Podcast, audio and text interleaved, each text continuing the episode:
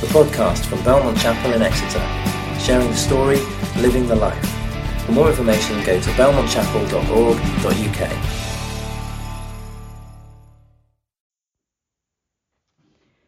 Good evening. Last week we ended the story on a cliffhanger. We've been studying the book of Esther, and like all good stories, the book of Esther has plot twists and reversals and intrigue with events that happen behind the scene that only the reader sees, and some really good cliffhangers. So here's a quick recap of chapters 1 to halfway through chapter 4, where Richard left the story last week.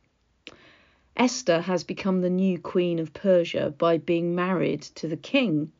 Esther has been married off to King Xerxes, who is powerful and fickle and able to be influenced by some evil people. But the new queen has a secret. Esther is a Jew. Her secret Jewish name is Hadassah. But only Esther, her cousin come father figure Mordecai, and us, the readers, know this. No one else in the story knows this. Esther's true identity is unknown. For five years, Esther lives with a secret, just like Mordecai wanted her to do. Really, she belongs to the people of Israel. She's part of the people of Israel. Her heritage is with them, the people who had been captured 70 years earlier. They've been captured by the Babylonians, but now the Persians are in charge. So some of the people have been allowed to go back to Jerusalem, about 42,000. They're the people you read about in the book of Ezra.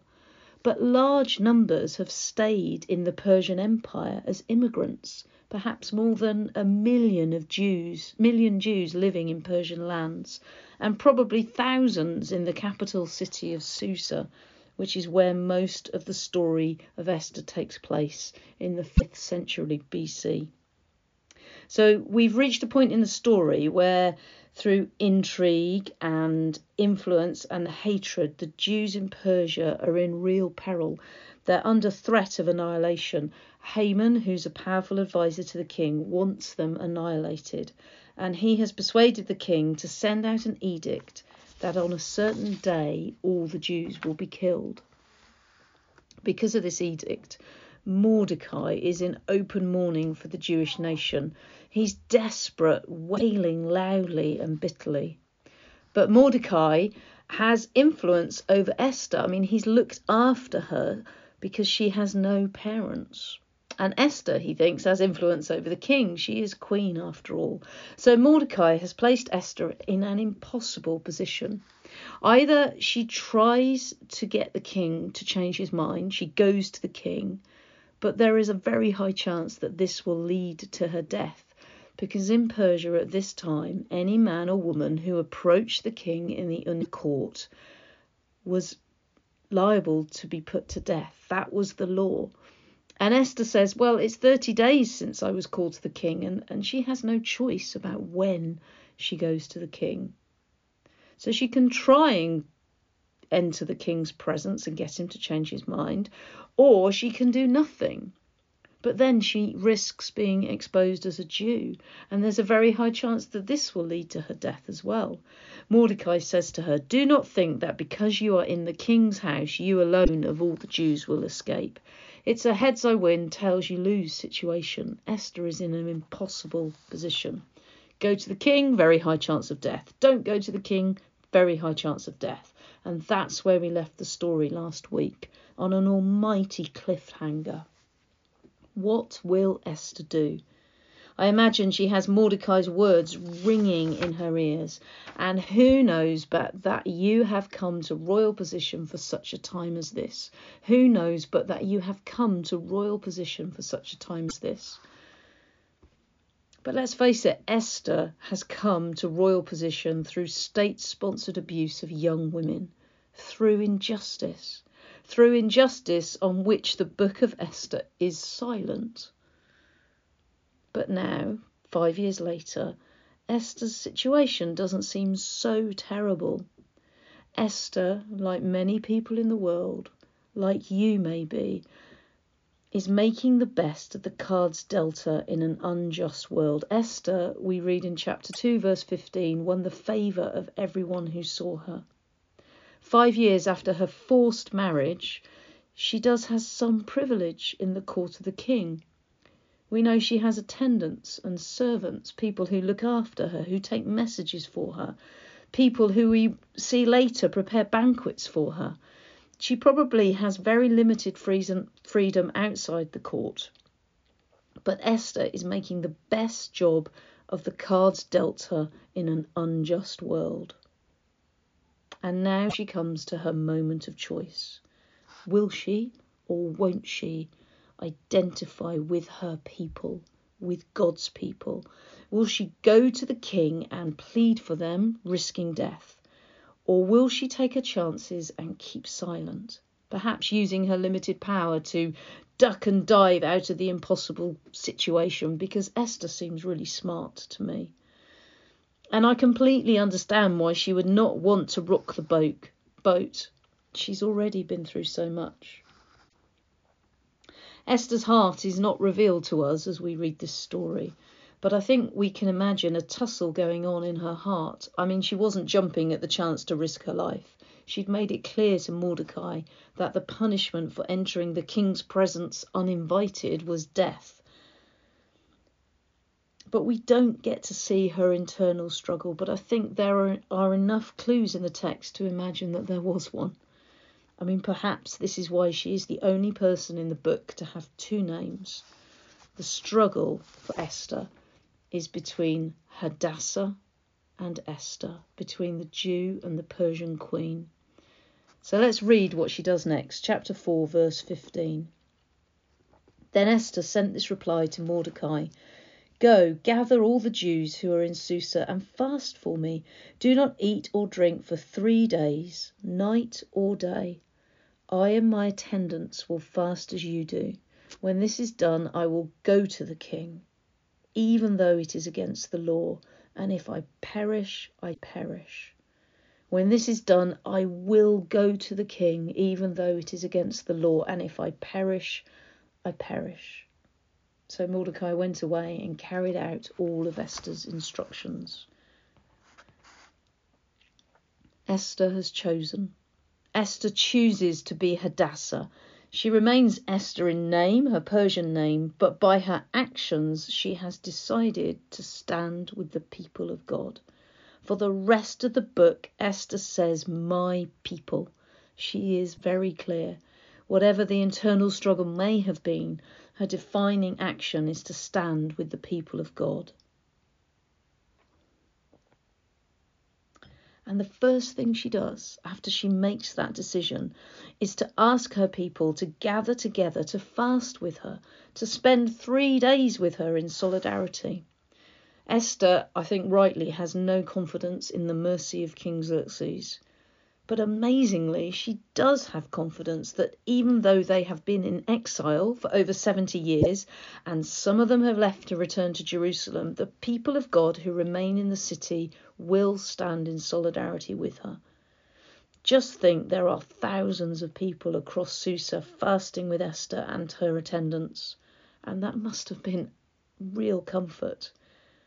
When things are bad, we need the consolation and support of others. Now, for us, it's a little bit different. We are not born into the family of God like Esther was. We don't have that genetic heritage. Rather, we are adopted as sons and daughters through Jesus. Paul writes in the New Testament to both Jews and non Jews in the letter to the Galatians, chapter 3, verses 26 to 29. In Christ Jesus, you are all children of God through faith. For all of you who were baptized into Christ have clothed yourself with Christ. There is neither Jew or Gentile, neither slave nor free, neither male or female, for you are all one in Christ Jesus. If you belong to Christ, then you are Abraham's seed and heirs according to the promise. If you believe in Christ Jesus here this evening or listening online, you belong to the people of God, just like Esther. You are part of the people of God. With all our flaws and mixed motives and internal str- struggles, ultimately, this is our identity. We are Hadassah, not Esther. We are rescued, not lost. We are redeemed, not condemned. And we are known by God. We are God's people, the seed of Abraham, heirs according to the promise. And that promise is that God will rescue us through Jesus. And being God's people is open to anyone who comes to Jesus.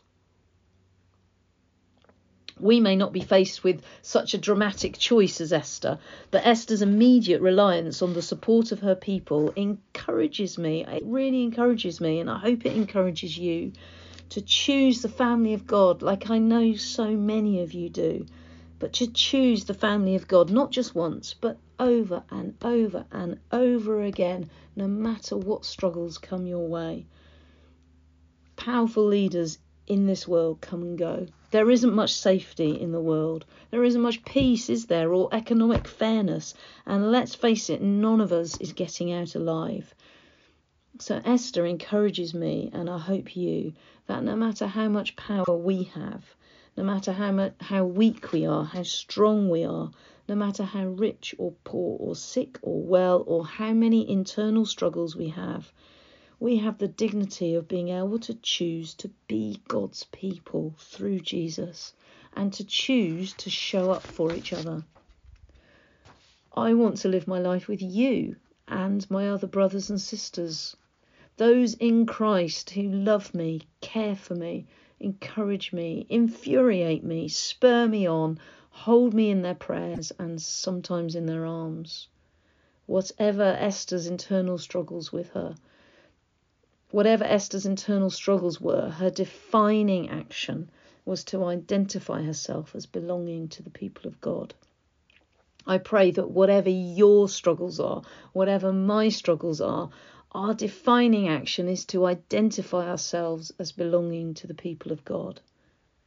Let's continue reading Esther chapter 5.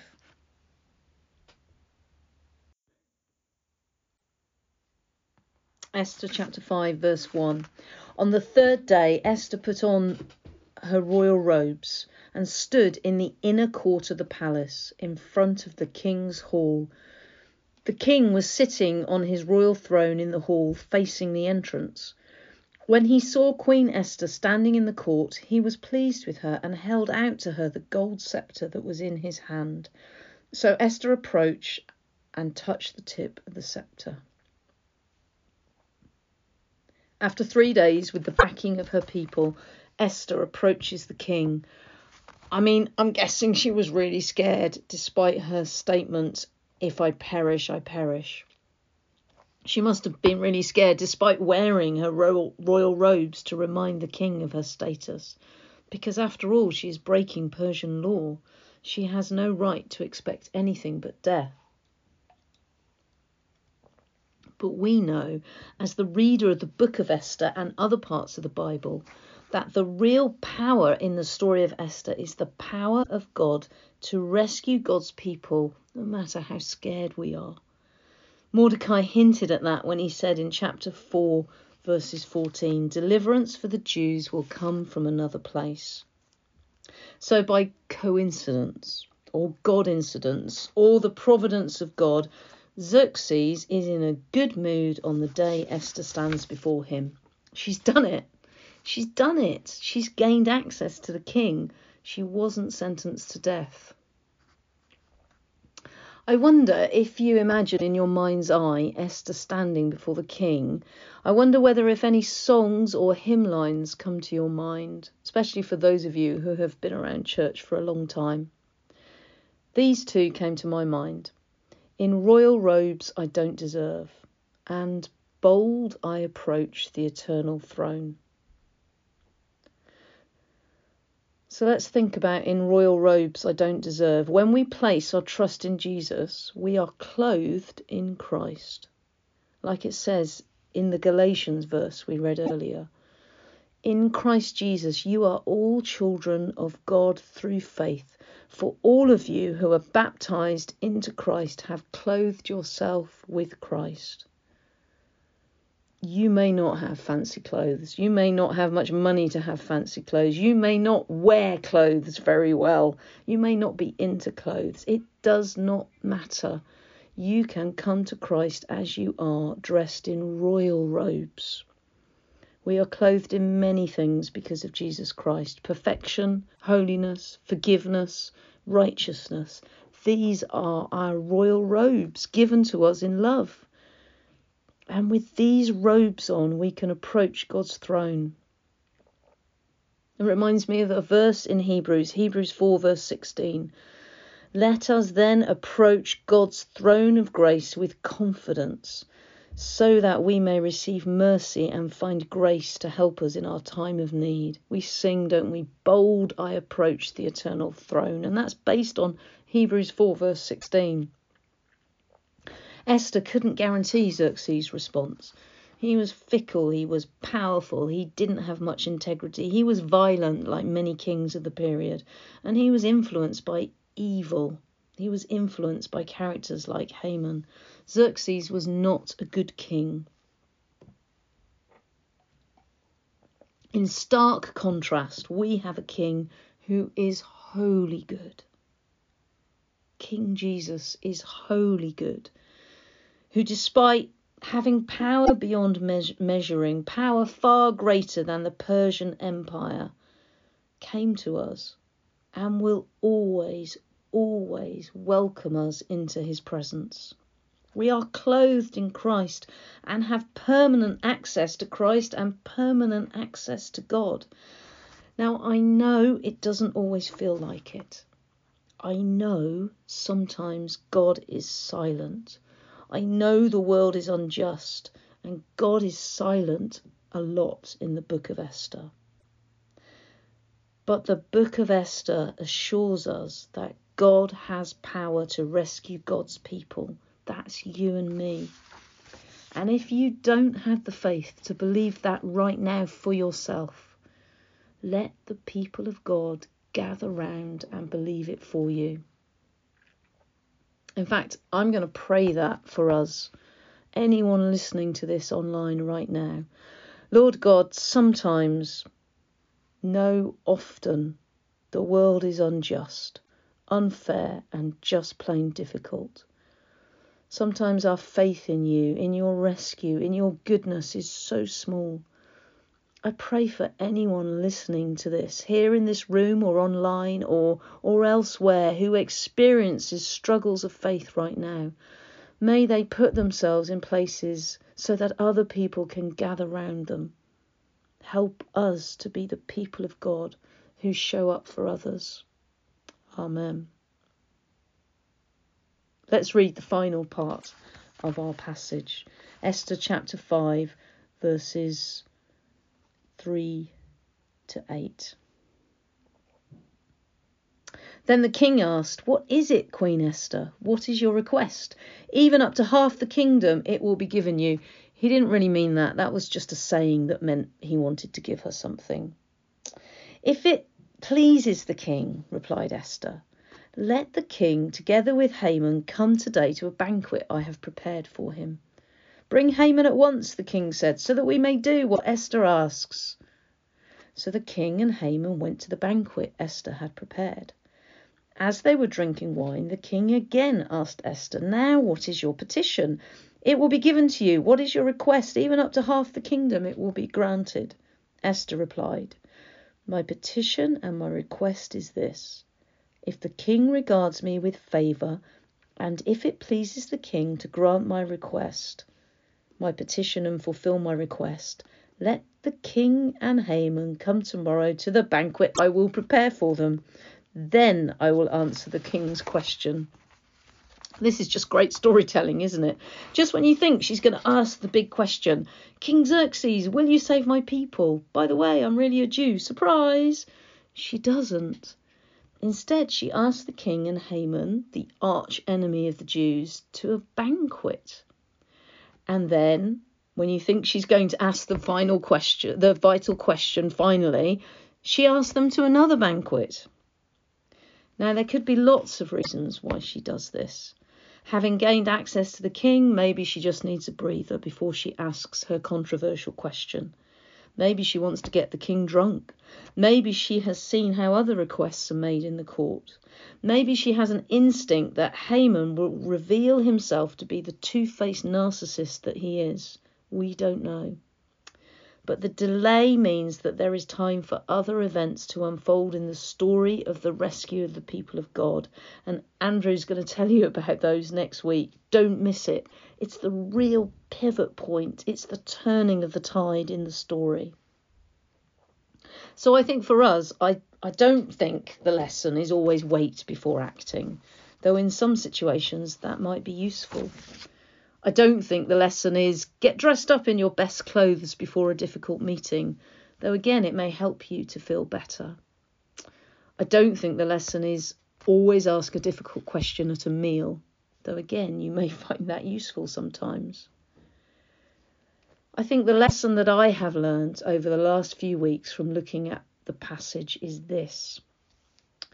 Whatever Esther's internal struggle, Whatever her background and past experiences, her action was to reveal herself as belonging to the people of God.